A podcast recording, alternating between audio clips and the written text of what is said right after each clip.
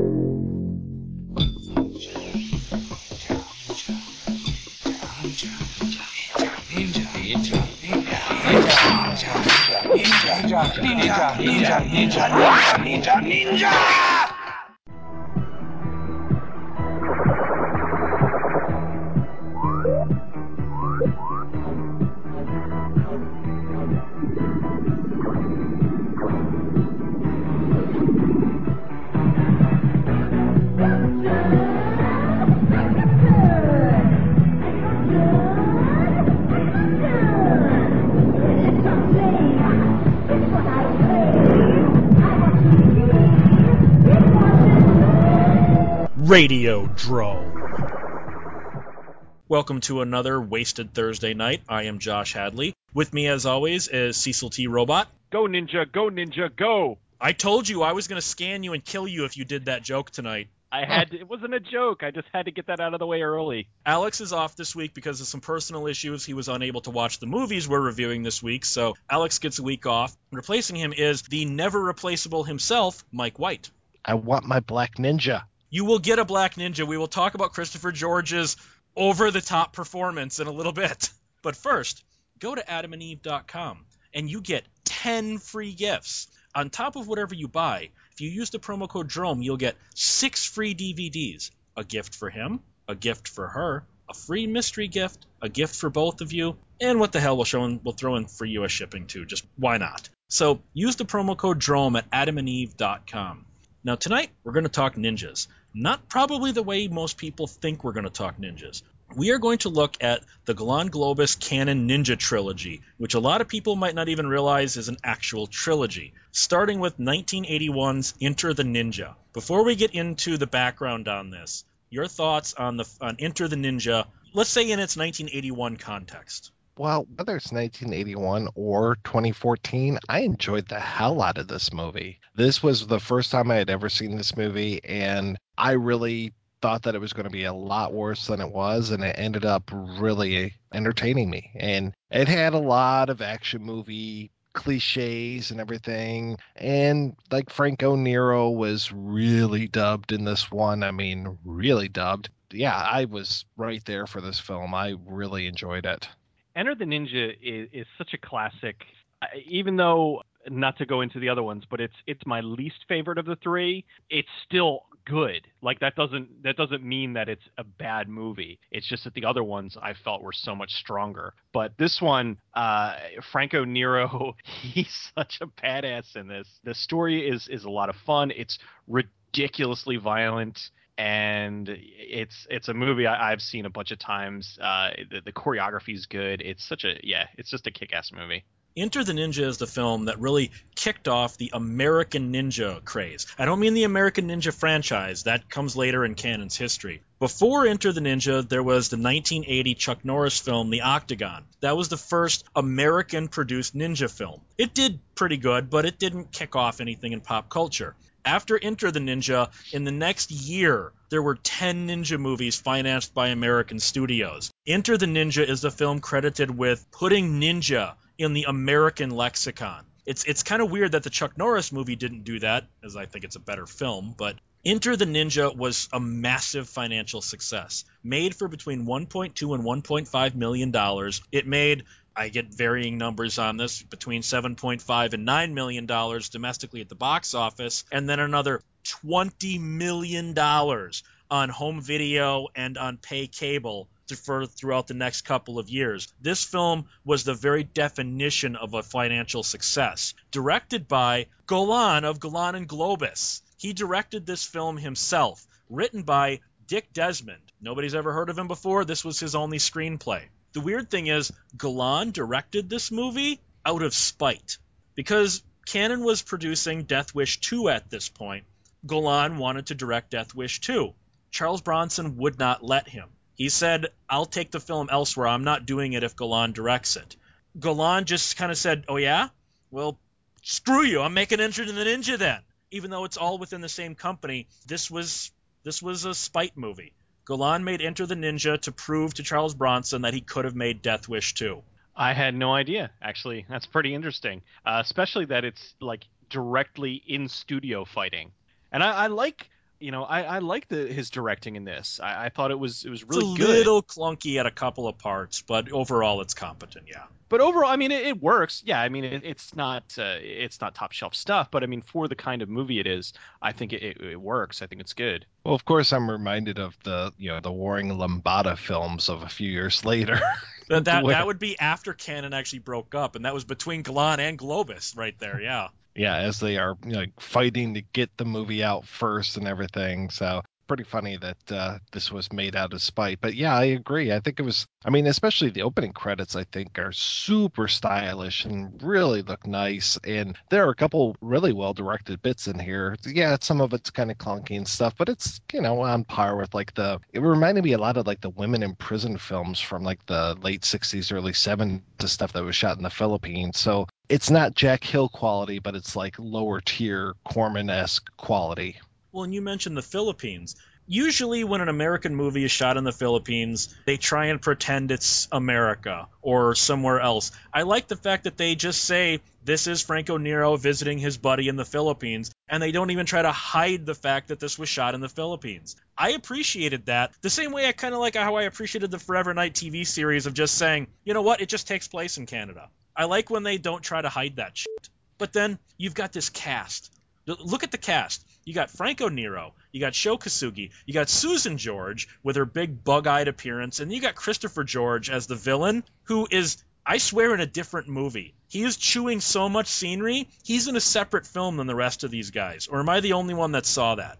He was amazing. I really didn't know much about Christopher George before I saw this movie, only to find out that he was born in Royal Oak, Michigan, which is just like, you know, half an hour away from here. He has been in uh, some very interesting films. I forgot him from City of the Living Dead. But yeah, he was amazing in this. Just oh like him and his uh it is very much a different movie with like especially him and his uh, henchman frank and Mr. Parker. Yes, and just all of his uh, guys around him, and how he doesn't allow Hook to even talk to him, and yeah, it, it's a fantastic. Whenever he is on screen, I am just riveted.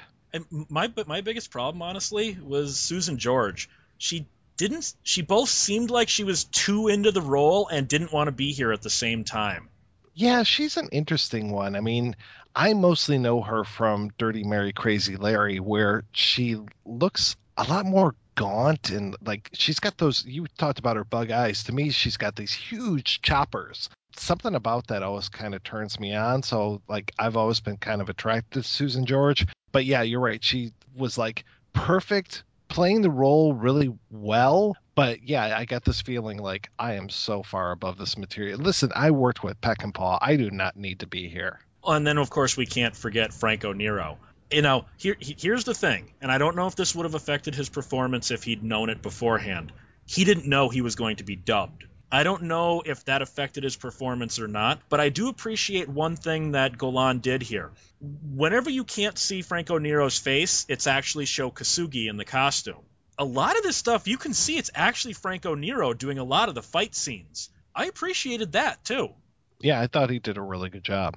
Oh, amazing cast! And one thing that uh, that you didn't mention when Christopher George, his death sequence is just fantastic, where he just takes the star to the chest. And The just- best part is the very end of it. He kind of does this shoulder He thing, like the- whatever. I, I swear that was an like the- ad lib, and Golan Uh? just kept it in the film. It's so great. It's perfect. He's just like, uh, all right, like, and he falls over. Oh, it's wonder. His expression and the fact that they kind of did it in just a little bit of slow motion is perfect. But uh, I mean, Sho Kosugi is the glue that ties all three of these films together. He's amazing, uh, and Franco Nero's performance is just terrific. He is very believable as this badass. So And a mustache that could kill even Burt Reynolds. it Oh, yeah. certainly could. Yeah, it's a great cast. Just a terrific movie. And I was so surprised that it was a white guy being the ninja of the title because I was just like, as soon as they were showing Sho Kosugi, I was just like, okay, at some point, like, you know, Nero's going to go bad and he's going to take over and it's going to be his movie. And then when it ended up being the white guy the whole time, I was like, is am I watching the right movie? Is this really what's happening right now? Okay. yes, but- he's literally the white ninja both in race and his costume is pure white. So he's the white ninja, literally. you mentioned, you know, how this really kicked off the ninja craze for people that weren't around in the early 80s. I mean, ninjas were huge and everybody wanted those stupid uh, throwing stars. I mean, this like took the you know youth culture by storm. I mean, like this was the thing. Like when you were a kid, playing like ninjas and stuff you know like forget cowboys and indians. By this time you know in in 1981 i'm running around you know nine years old in my neighborhood and it's just like ninja this ninja that like all over ninja ninja every day. It was all about being as cool as ninjas you know. It was like Caine on tv doing kung fu and ninjas on you know the late night movie channels. How can we be as cool as these guys are? Well, and we also have to point out that Golan did a pretty decent job. Like I, you know, like I was fighting with Cecil a little bit about the direction. There are some clunky bits. There's one really part where I actually paused the movie and went, "Are you kidding me?" After they kick Hook out of after he tears Hook's hook off and he throws it at him, there's actually a wah wah Oh yeah on the uh, on the soundtrack. I went, "Are you kidding me?" Oh, the sad trombone. And it's not even like the typical sad trombone. It goes on for longer than a typical sad trombone noise. Yeah, I was like, okay, that was bizarre. But then there are two really interesting directing things that Golan does in this. There is no dialogue whatsoever for the first 13 minutes of the film. I thought that was interesting for a 1980s movie. And then there's the scene where Frank and Marianne are having their marital argument, and Sho Kosugi, as the evil ninja, is breaking into their compound. The focus is on them arguing about their marriage. But in the background, you can see Sho Kosugi taking out all their guards, just slightly out of focus. I'm like, that's a very artistic shot, actually. Yeah, it was good. That's one of the things why I say that I think that his direction in this was solid eh, because of little things like that. It was cool. Yeah, which really kind of floored me. I was like, really? We're doing this this way? This is fantastic. You know, it, it's It's more than what you expected from a ninja movie. exactly. I, I didn't buy a ticket to actually be, you know, thoroughly entertained like this. I, I was expecting like very ham handed kind of stuff. I mean, even going back to that beginning part, like I was actually like, really? What what's going on here? Like I fell for what they were going for with the way that they set up this opening not to be training, but to actually be like this fight. And then when he cut the guy's head off in the beginning, I was just like, God, that looks so fake, man. Is this movie gonna suck like this? And then when it's supposed to be fake, I was like, okay, good. Oh, all right, good. Uh, You you surprised me, movie. Congratulations. And like, like we said, Enter the Ninja kicked off the ninja craze to the point where this movie was the first hit made by an, a ninja movie made by an American studio. Do you think that was kind of a ballsy decision to go at that point, especially considering the Octagon had just come out a year earlier? Like I said, it didn't lose money, but it was not a giant financial success. It basically broke even. Do you think Golan and Globus were onto something that they could kind of tell the pulse that America and American studios were ready for ninjas or Amer- the American bastardization of ninjas, or was it, did they kind of dumb luck stumble into this? Gosh, I don't even want to answer that one because I would like it if they had realized what was going on and these guys were pretty good at, you know, exploiting things, but I mean, it seems more dumb luck to me, frankly, because it's not like Golan and Globus, they seem to me to be the guys who are like, you know, the Italian studios where they're going to come along once something has been proven and then okay we're going to take that idea and we're going to run it into the ground. You know you've got the the policiers or whatever and that becomes the eurocrime movies where they do it forever or, or these kind of things. Though uh, Golan Globus feel like that to me so them doing a super successful ninja film after only one had been made just seems like they kind of fell into it but you know i'm sure they would say different. Yeah, I'm with Mike. I think that as much as I would like to say, oh yeah, you know, we we saw this coming and we went with it. I have a feeling they just kind of took a gamble and it ended up being successful. That's kind of my feeling too, because Golan and Globus were very much. I, Mike, Mike made the apt analogy like the Italian producers, but you know, in this case, literally Israeli, but for our purposes, American. they didn't seem to start too many trends outside of the ninja f- craze.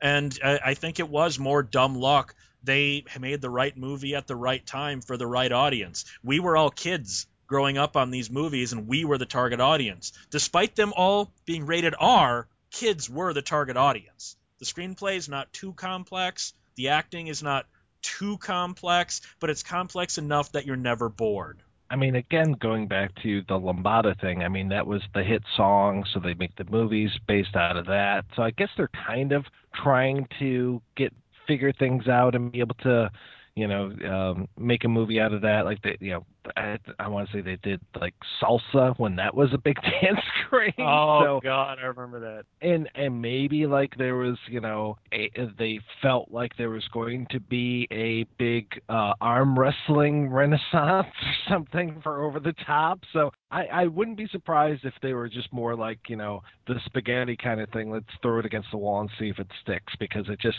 feels like maybe there's a glimmer of something and they're going to try to do it you know it, i don't know if they ever did like a, a roller roller boogie type movie or anything, but it seems like they would be some of the guys would be like, this roller skating, this is really popular. You know, I mean, they did like the disco Bible story with the apple, so they're willing to go out onto a limb and, and do some really far out shit in hopes that, you know, it might catch on with, with the kids, you know? The kids, they love this stuff.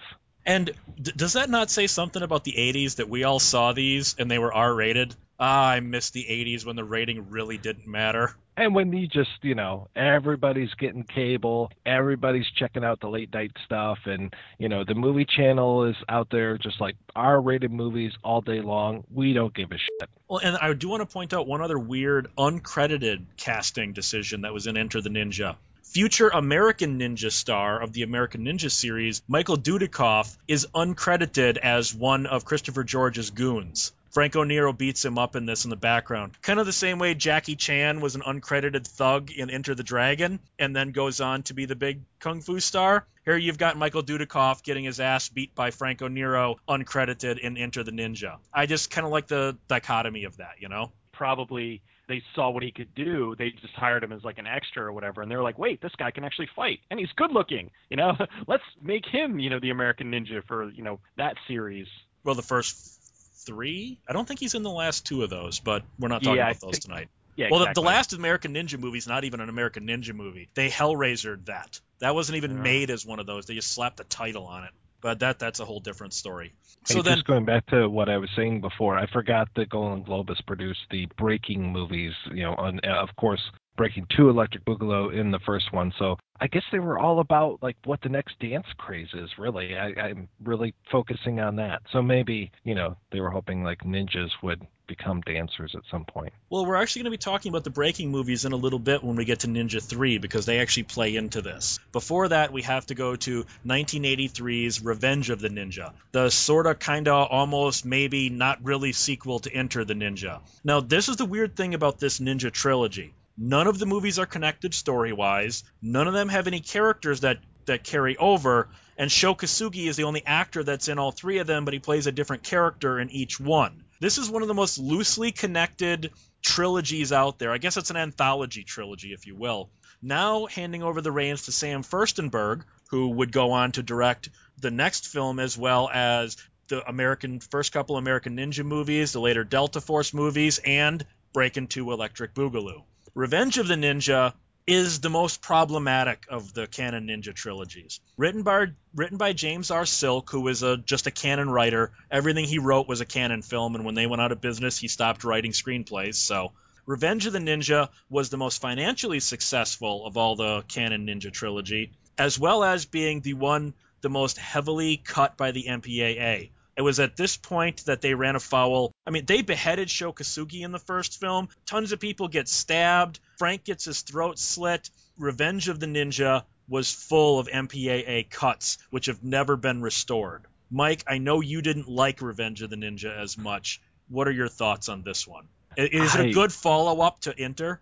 Oh God, no, not to me anyway. I I I made the mistake. My copy of Enter the Ninja was not playing the audio, so I said, okay, well let's go to Revenge of the Ninja, and I'll just start there because I knew per our previous conversation that there was no real continuity behind these films. So, okay, I'll just start anywhere. And I was cursing your name the whole time because I'm just like, really? This is terrible. I can't. I mean, it was like the movie was defying me to pay attention to it, and I just was like almost had to put on the uh, Alex from Clockwork Orange eyelid lifters here to watch this film. I just could not get into it.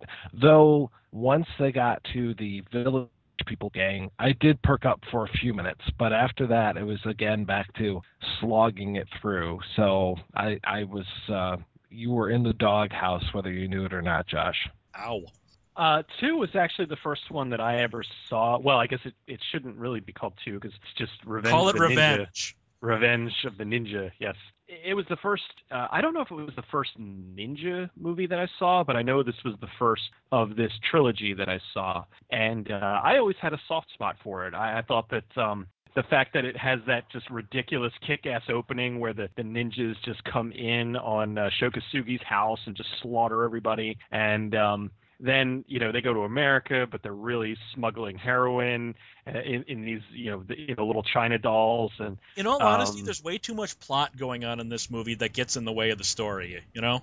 I don't know though. I mean, because the action scenes, there were so many of them were, that were good. Where he's on the back of the van and he's fighting everybody, and then he's at the the, the schoolyard and he's fighting everybody, and and then that ending sequence where uh, they're they're on the roof and they're just using all like the different ninja gear, fighting back and forth, and I, I just I don't know. I've always enjoyed this movie. I don't I don't think it's boring at all. I don't think it's bad or I don't think it's slow paced or anything like it. I like it a lot. Mike, I got to ask. I would say you. that I liked Sho Kosugi as the protagonist in this. You know, like I said in the first one, I was like, well, I don't know, this white guy doing this ninja stuff. Okay, he's kind of co-opting the culture and everything. So I like that Sho was the man and everything. But for me, there's almost like too little of him. Like they spent a lot of time with his kid who I yeah, he is playing this kid in this as well. And it's just like, oh man, just get this kid out of here. I don't care about this. And really my biggest complaint of watching this film is just how bad it looked. It reminded me a lot of like 18 production quality where just like everything was so flatly lit and it, you just it, it was almost like you were expecting to see one of the guys who had built the sets to like walk out in front of the camera at some point. Look at that, it's an arm. It, it did have a little bit of a Master Ninja look to it. Master Ninja theme song. Yes. Master Ninja theme song. I can see where the cuts where they ran afoul of the MPAA. Some of the cuts are very abrupt and not exactly subtle. There's some smash cuts when it comes to the violence in this. I thought Kane Kosugi, for a little kid, he's maybe 10 years old, did um, some amazing stunts in this. And I like the fact that, Mike, in the first film, you were expecting Franco Nero as the white ninja to be the bad guy. In this one, the white ninja is the bad guy. The white guy is the bad guy, and they made Sho the good guy. So do you think you seeing this one first affected how you what you were expecting out of the real first film, Enter the Ninja, then? Oh, I'm sure it did. Yeah. I expected a uh, replay. You know, like, these movies are supposed to be somewhat connected, so I expected having seen Sho be the good guy and this white guy be the bad guy in the second film that I was going to get more of the same in three and one. I didn't realize how loose these movies were. I don't know if this is the right word to use, but director Sam Firstenberg says this was the most realistic of the three Ninja Cannon movies. I don't know if I'd go for that. But I think the the fight scene at the end between Braden and Sho is actually quite impressive. And I do agree with you, Mike. It is kind of flatly made. I think he he talks. There's no commentary track on any DVD for this movie. The same guy directed Ninja Three, and on the commentary for that, he talks a little bit about the making of this movie as a compare and contrast. He had a lot less time on Revenge because they were trying to strike while the iron was hot, and because Enter the Ninja kicked off the ninja craze. Cannon had unfortunately emboldened all of their own competitors. So they had to get the next one of their ninja movies out before their competitors could get it out a ninja movie to capitalize on Enter the Ninja. So this movie was kind of thrown together at the last minute, and I agree with you, Mike. You can kind of tell. But I do want to say, you know, Cecil, had you seen this movie first and grew up with this movie and everything, totally understand, you know, that that whole nostalgia thing and stuff. I, I don't want you to think that I'm ripping on you for liking this movie. It just it definitely I would have had a soft spot for this had I seen this, you know, in 83 or, you know, shortly thereafter. And just to me this felt a little weak compared to the other two. Oh no, I totally understand. Like from where you're coming, it, it's just it, it, has a soft spot for me, and I understand that. So I guess you know uh, there are a lot of movies where you know if you see them now as opposed to 20, 30 years ago, it's just not going to have the same impact. So I, I totally get you. Uh, you know, no, I didn't. I didn't take offense to it at all. No, he only gets to curse me for this one. yeah, exactly. Curse you for this. Darn one. you, Cecil, for liking this movie as a kid. well, but th- this one, like I said, was the most financially successful of all of them. Also made for approximately a million dollars. This one made 14 million at the box office. Now, all three of the Cannon Ninja trilogies, because Cannon had a distribution deal with MGM at this point, were released nationwide. You would think that th- these are the kind of movies that are like drive-in fare or limited release fare. These were thousand screen releases. People who are too young might not remember the days when a movie like Revenge of the Ninja from Cannon would be released nationwide. It was a different time. It truly was, wasn't it? Oh my god, I would have loved to have seen this on the big screen. it just, oh, god, that would have been fantastic yeah, you know, there are movies today where if you told people they weren't direct to DVD or whatever they call it now, direct to streaming or whatever, they wouldn't believe you. It's like I remember seeing all the commercials for Chud, and it was just like, holy shit, this movie looks amazing. well, the first one anyway.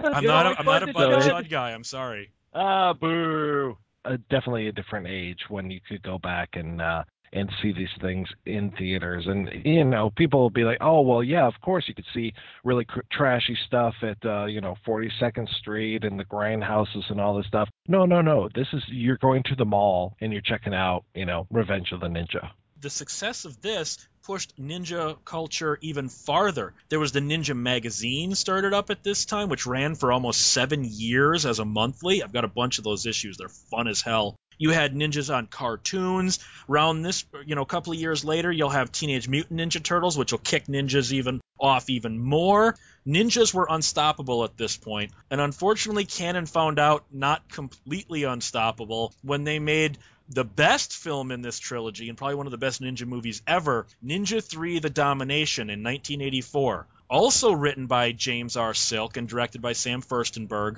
Ninja 3 is the most batshit insane ninja movie you're ever going to see taken seriously. At the same time, the least financially successful. Ninja 3 just barely made back its budget, which I think is a crying shame. Oh my God! I yeah, this was the redemptive moment for me. Go, coming off of Revenge of the Ninja and seeing this, and it starts off, and I'm just like, oh, okay, you know, gosh, another ninja fight, and this guy's doing just like, I mean, because basically ninjas were like superheroes. You know, they could do whatever was needed to be done, become invisible, walk through walls. You know, there were like all the X Men rolled into one kind of character, the unstoppable, pretty much. Okay, yeah, all right, here we go with another ninja fight. Oh, geez, what's he gonna do this time? And then that the fight just keeps going and going and going. It just becomes more and more insane. I was like, oh my god, this this is this is crazy. This is crazy. I was so down with this. And there's one part where like all these cops are showing up and trying to get this guy and going, going, going. And it's like he he uh, of course he fakes him out at one point, and and uh, it was just like I would have been in the theater cheering had I seen this there. And you and haven't even gotten movie... to the haunted video game or the flash dance sequences or the exorcism movie... or any of that yet it just gets more crazy as it goes along. It's, I couldn't believe how nuts this movie was. This was like I felt like this movie was made for me. It was just like it just doesn't stop. It just gets more and more insane as we go along. It's like once you think you have it figured out, no, it becomes a different movie, or no, this other crazy thing happens. This was incredible. I adore this movie. From everything from from how just cute as a button Lucinda Dickey is, and how uh, how much of a badass they make her. Well, when Sho Kosugi puts on the outfit and does all her fights for her. Uh, like you said, the haunted video game, uh, the opening where it's ninja on a golf course, kills everyone there, then slaughters like half the police force, takes down a freaking helicopter, like and then and then they they surround him and they're just filling him full of bullets and he does the ninja move where he disappears in the ground and then he you know he passes his spirit on to, to Lucinda Dickey. Uh, it's it's just 18 tons of insanity and I, I it's such a shame that this didn't do well because if this had done well, could you imagine the craziness they'd do with the next one? Because well, this was just that's actually part of the reason Sam Firstenberg thinks this one didn't do well. That the other two were relatively grounded in reality. This one brought in demon possession and spirituality and devils and hypnotism, and he thinks that they they went too far into that realm too quickly. That you go from two straight up action movies to now a supernatural action movie. He thinks that might have been kind of whiplash for the ninja audience, and he thinks that's why this film failed, is they went too nuts. Mm, I could see that, but uh, I don't know. For uh, the the way I look at it, I, I just think it's the it is the right amount of insanity. It just it's it's so many crazy things all coming together, and it just works. Lucinda Dickey, this is her actual first film.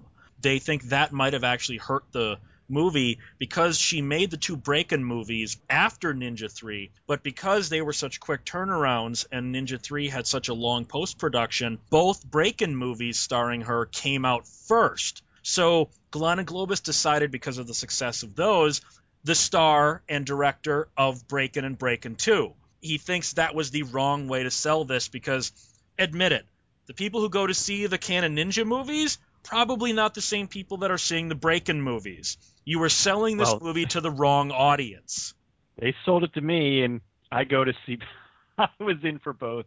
I know I'm a rarity, but honestly, I don't know how you're going to sell this movie. I mean, this it is just to me it is it's perfect, you know. But I can see people just not getting into this whole idea of exorcism plus ninjas and just that it goes all over the map when it comes to this stuff. And just there are so many quote unquote wrong headed things about this movie. I don't know. It, it probably might have been a bad idea to try to sell this to a Breakin' crew because, I mean, I don't even know I was there with Cecil. I was seeing, you know, the Breakin' movies at the theater. It, it, totally enjoyed those, and I would have enjoyed this movie had I really even known that it existed. But I don't think that I was necessarily the market for this film. You know, I, I, I probably, especially because it was kind of broke with the other ones by calling it Ninja Three. The other movies didn't go for Ninja One, Ninja Two, so it might have been a bad title choice, really. Well, if you want to be like that, then Alien, Aliens, Alien 3 did the same thing where you start numbering them at the third film. Well, at least though you have a very similar title, like but to go from Enter the Ninja to Revenge of the Ninja, this should have been something else of the Ninja, even if it was Dominion of the Ninja or something like that. But yeah, I mean, it was. I don't think that those folks who had seen those other two films might have even known that this was, you know, the third part of that quote unquote trilogy. Well, and we got Sho Kosugi showing up again, again as our only link between these these. Now he's kind of the Yoda-like advisor good guy. So he went from being the villain to then being the star good guy, and now to kind of being just the rescue ca- cavalry good guy. Sho Kosugi, I like Sho Kosugi. In this one, he needed more screen time. I'm not saying anything bad against Lucinda Dickey because I thought she did a fine job. There wasn't enough Sho Kosugi in this one. Well, I mean, it wasn't uh, it wasn't his film. I guess they were looking at how uh, two did, and it didn't quite. Uh, um, it maybe wasn't. I mean, it was the most financially successful, but maybe uh, it wasn't the movie that they really wanted. Uh, so they decided to kind of go with uh, uh, having Lucinda Dickey at the at the front. Uh, I like Sho Kosugi a lot. Um, but uh, he, what was it? I think the the '85 was Pray for Death so and Pray for Death is phenomenal. I've got a big box that, VHS of that. Yeah, me too. Actually, the big you know gigantic thing with the white plastic insert. Yeah, it's. Uh, I'm so. Why is that not on DVD? Because that's tremendous. That's it, it's a toss up between Ninja Three and Pray for Death, which is one of those is my my favorite ninja movie. It, that's that's a real tough one. The only bummer is Pray for Death kind of suffered a little bit from what Revenge of the Ninja did, uh, where the MPAA got their hands on it. There were some pretty grotesque moments in there that uh, did get cut, unfortunately. There were there were a few of those in Ninja 3. Sam Firstenberg on the commentary laments during the exorcism scene, and he admits he was straight up ripping off the exorcist. At one point, her head spun around. Remember when she spits the smoke at James Hong? Right before that, her head had spun all the way around, and they had to remove that to not get an X rating. And he was really lamenting that fact because he thought it was a great effect, and he was just kind of pissed off that it's not in the final film. I unfortunately didn't have a chance to listen to the commentary on it, but uh, yeah, I could I could see that. It, oh, it sucks though. Stupid MPAA. You might say that there's not enough Sho Kosugi. I think there wasn't enough James Hong, personally. yeah, but he, he was a pretty good exorcist in his one scene. He was so good. And when he showed up, I was like, you guys didn't even warn me that he was in the movie, but yet I completely blocked it out of my head for some reason. When he showed up, I was like, oh my God, this is fantastic. so it just keeps getting better and better. One of the biggest drawbacks of this film are the cops. Most of them are real Phoenix police officers playing those roles, and you can tell they're not actors that really does right. take you. T- it took me out of the movie a couple of times when they're almost clearly reading off cue cards. I think you. I, I, get it that you had the cooperation of the Phoenix PD and all the scenes inside the police department. That's the actual Phoenix PD that allowed them to shoot inside there. You needed to get some actors because these guys were clearly cops and not actors. Yeah, they were pretty clunky, but again, it just kind of added to the charm for me. It was like because it felt like you know the the other actors were pretty darn good, and then you've got these guys who are chasing after him, and it almost made them feel even more incompetent um, as a police force in the movie than they actually already were. So I, I, it worked for me in that weird way. Well, I, I figured the guy, uh, the boyfriend, was uh, an actual actor. Uh, him and his chest hair were my God, dude! I was like, oh my God, crap. when he took when he took his shirt off, I'm like, are, is this now a werewolf movie? I was really hoping that you know she would spray him down with some V8 juice or something, you know. Well, she did oh. pour oh. the V8 juice down her own top at one point. yeah, was, one of the most like, unsexy, sexy scenes I've ever seen. I'm like, that is the only V8 way. Juice. Yeah, oh. that's the only way I would ever drink V8 is, is down freaking Lucinda Dickey's neck. According to Sam Firstenberg, that scene was improvised. He just told them to be sexy. Lucinda came up with that idea on set. Oh wow. I don't know if that makes it better or worse. Uh, sure. I think it's pretty. I think it's good. But yeah, uh, oof. When I, I felt bad for her actually when he took off his shirt and it was just that that humongous like pile of chest hair. I'm like, oh god, now that's some acting. If she's acting like she's still attracted to this dude. Well, then we also got to point out her apartment in this is the most 80s apartment of all time. And the entire thing was a set. Because remember the scene where she's getting possessed and the closet is trying to suck her in, which, by the way, is a straight up rip off of Poltergeist. Sam Firstenberg admits that. To be able to do that effect properly, they built her entire set on a lift. So they were actually able to pick the set up and dump her into the closet. I love her apartment in this. Oh yeah, completely. I was really reminded of, and I guess it was right around the same time, wasn't I? I was reminded of uh, the Terminator quite a bit when we were in her apartment. Same and year, yeah. She would have been like the the good third roommate to Sarah Connor and her annoying roommate. So yeah, I was I was totally like, oh wow, yeah, it's very very 80s, and yeah, as you're talking about the glowing swords and stuff, it's just like again, movie kicks it up a notch. Yet another bout of insanity that I absolutely loved probably the most insane moment, almost to going to the Wawa moment of Enter the Ninja that I went, really? Was when she's getting possessed and she feels herself losing control, she's going to dance the demon away. And she turns the stereo on and starts doing her aerobic workout. I'm like, this is almost daring me to not laugh at this point. Yeah. I would love to see this with an audience um, who have had a few to drink or who've never seen it before and have no idea what's coming. Oh yeah, I, I can't even imagine. Oh, her apartment's terrific. I when when I reviewed this like years ago for her apartment where she's slow motion walking towards the closet and the smoke and the lights coming out, I just put in uh friggin' White Snakes Here I Go like over top of it, like where she's just very slowly. I'm like this looks like it's pulled right out of a music video. It, it's just terrific. That and uh I was a big fan of uh when she's coming out of class and all the construction workers just assault her for no reason. They're kind of broad rapey. daylight. They're- They're a little overtly rapey in that scene. I would say they were a lot rapey. Yeah, there there was and and it's just like um this is broad daylight and there's like a whole bunch of people here. It's like and then she of course beats the living crap out of them and it's awesome. But yeah, it was that made me laugh how ridiculous it was. Well, now Ninja 3, being the least financially successful, actually was the most pop culture successful. Because of HBO and MGM, even though this didn't do well financially in the theater, gave this a monster push on VHS. They sold more VHSs of this one than Revenge and Enter combined. Well, when I say not the le- when I say the least successful, I only mean at the box office. Ninja 3 is the one that everybody knows. Ninja 3 has a special edition Blu-ray. It's the only one of these three that are on Blu-ray and that has extras. What does that say about this film versus the other two? Do you think this one it didn't age as well because this is the, one of the most 80s movies ever. But do you think this movie aged with its audience better than Enter and Revenge did? You see, I don't mind when a movie it looks like the time period when it's supposed to be. Not everything can be timeless. And I don't mind that. Like it, it uh, this looks 80s, and it was in the 80s, and I'm I'm good with that.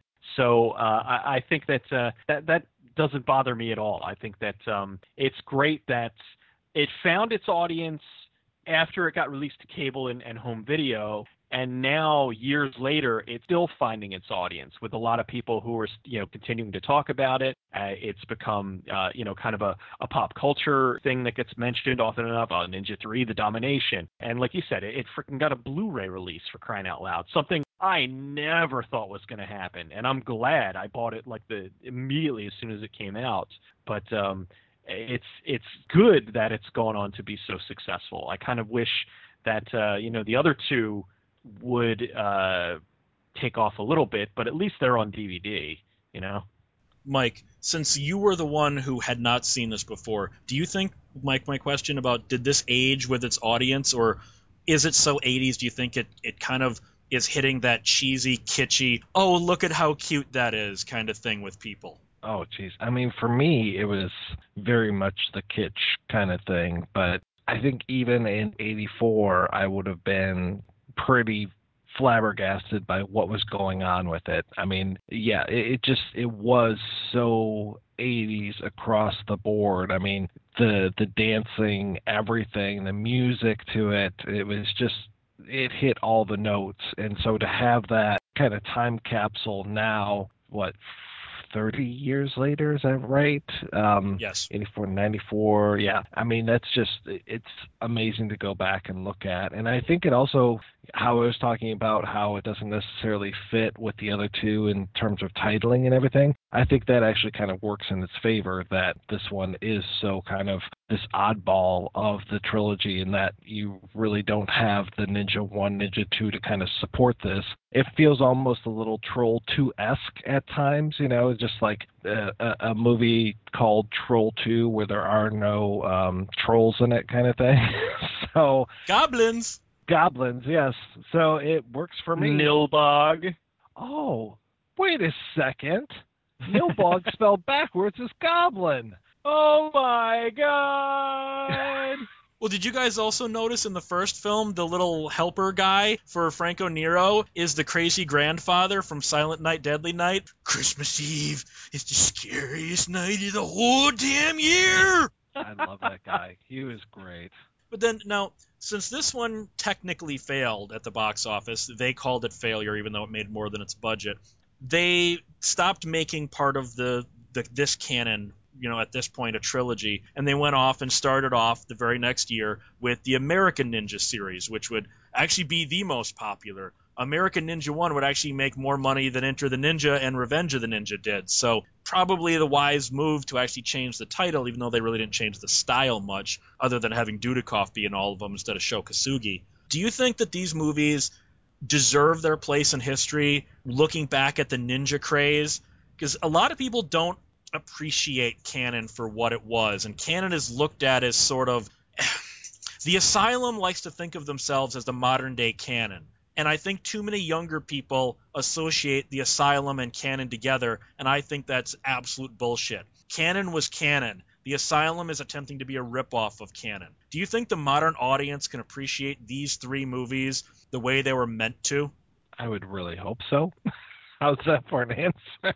yeah, I, I I don't think people realize what Cannon was at the time a lot these days. I mean, I don't think they realize even like when you look at like a Carolco or anything. I think the whole idea of what a movie company brings to the table has been lost quite a bit, other than Asylum, because Asylum is such a strong brand right now. But unfortunately, Asylum just stands for crap. You know, there's nothing like you don't think like, oh well, all these other Asylum films stink, but oh my gosh, this one is absolutely amazing and it kind of flew under the radar and they really hit it. Uh, these other studios from this era, that's how it was. It was that there were there's some junk out there, but then it's like so many entertaining films and everything and and you knew kind of what you were in for when you watched some of these movies, but at the same time they were a little bit of surprise and they were actually trying to be good most of the time, I would think. I don't think they ever made a bad film on purpose. It just kind of happened that way. Whereas Asylum, that's their whole like,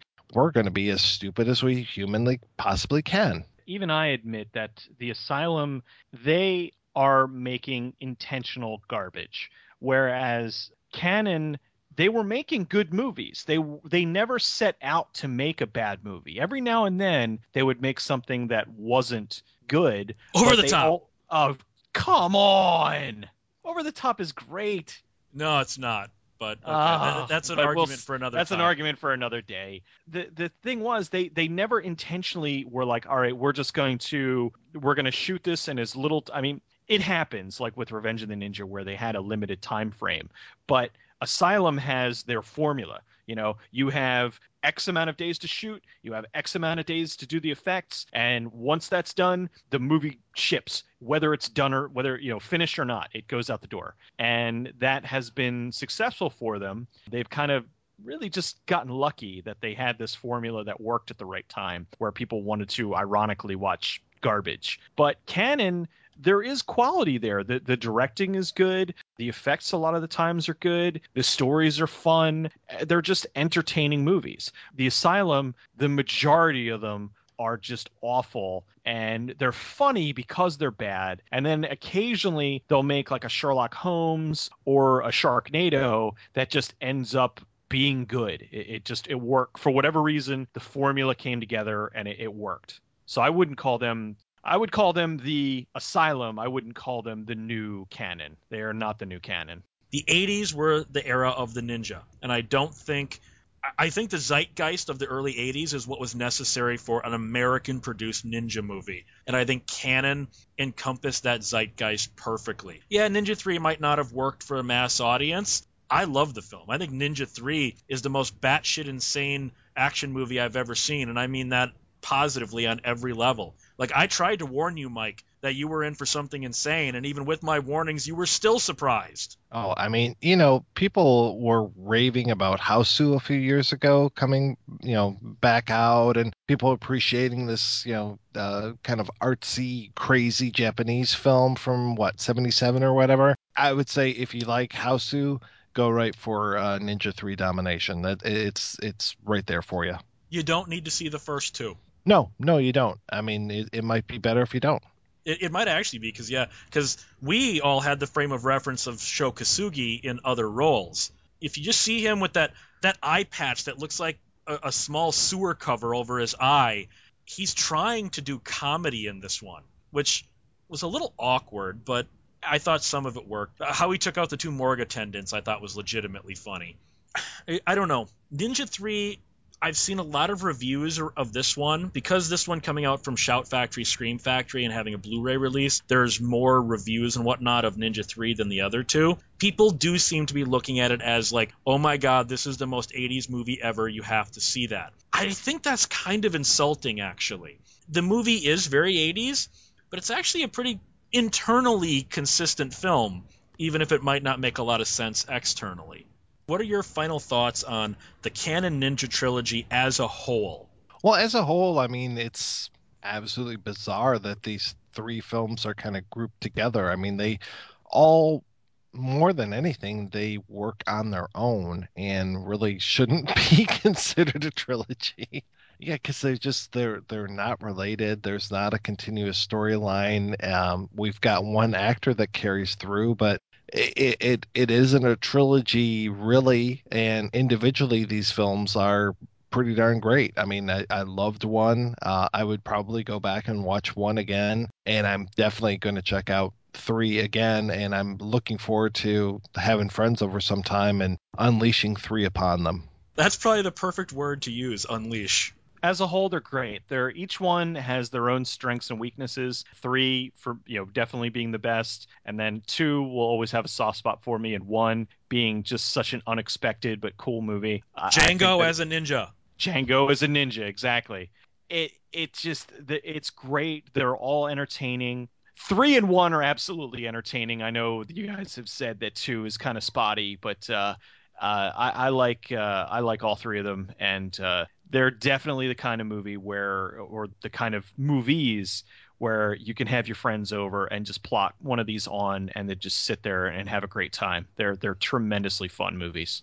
I think for the trilogy as a whole, I can see how this kicked ninjas into the mainstream and also how it got so ridiculous in a good way so relatively fast that it helped kill the ninja in the mainstream until the TMNT came out a year or two later. But at the same time, when people think of Cannon, they think of Chuck Norris movies or Charles Bronson movies or in the later years Van Damme movies. When I think of Cannon, these are the three movies I think of. These exemplify a Cannon film.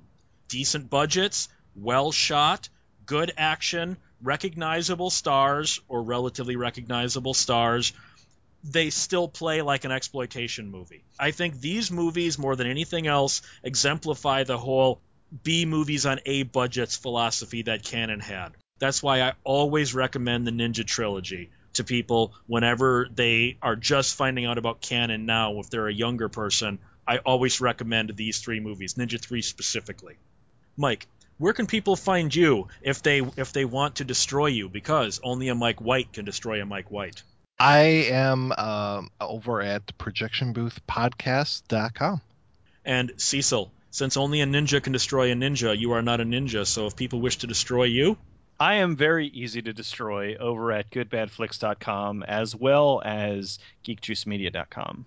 And I am Christopher George level of not giving a fuck when you try to destroy me at 1201beyond.com. And you can contact the show at 1201beyond at gmail.com. Remember, James Hong as an exorcist.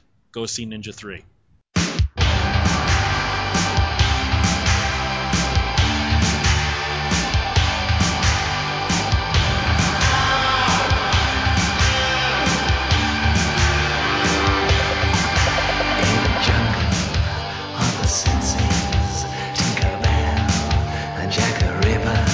Love has no meaning, but where they come from, but we know pleasure is not that simple. Very little fruit is forbidden. Sometimes we wobble, sometimes we're strong. But you know evil is an exact science. Being carefully correctly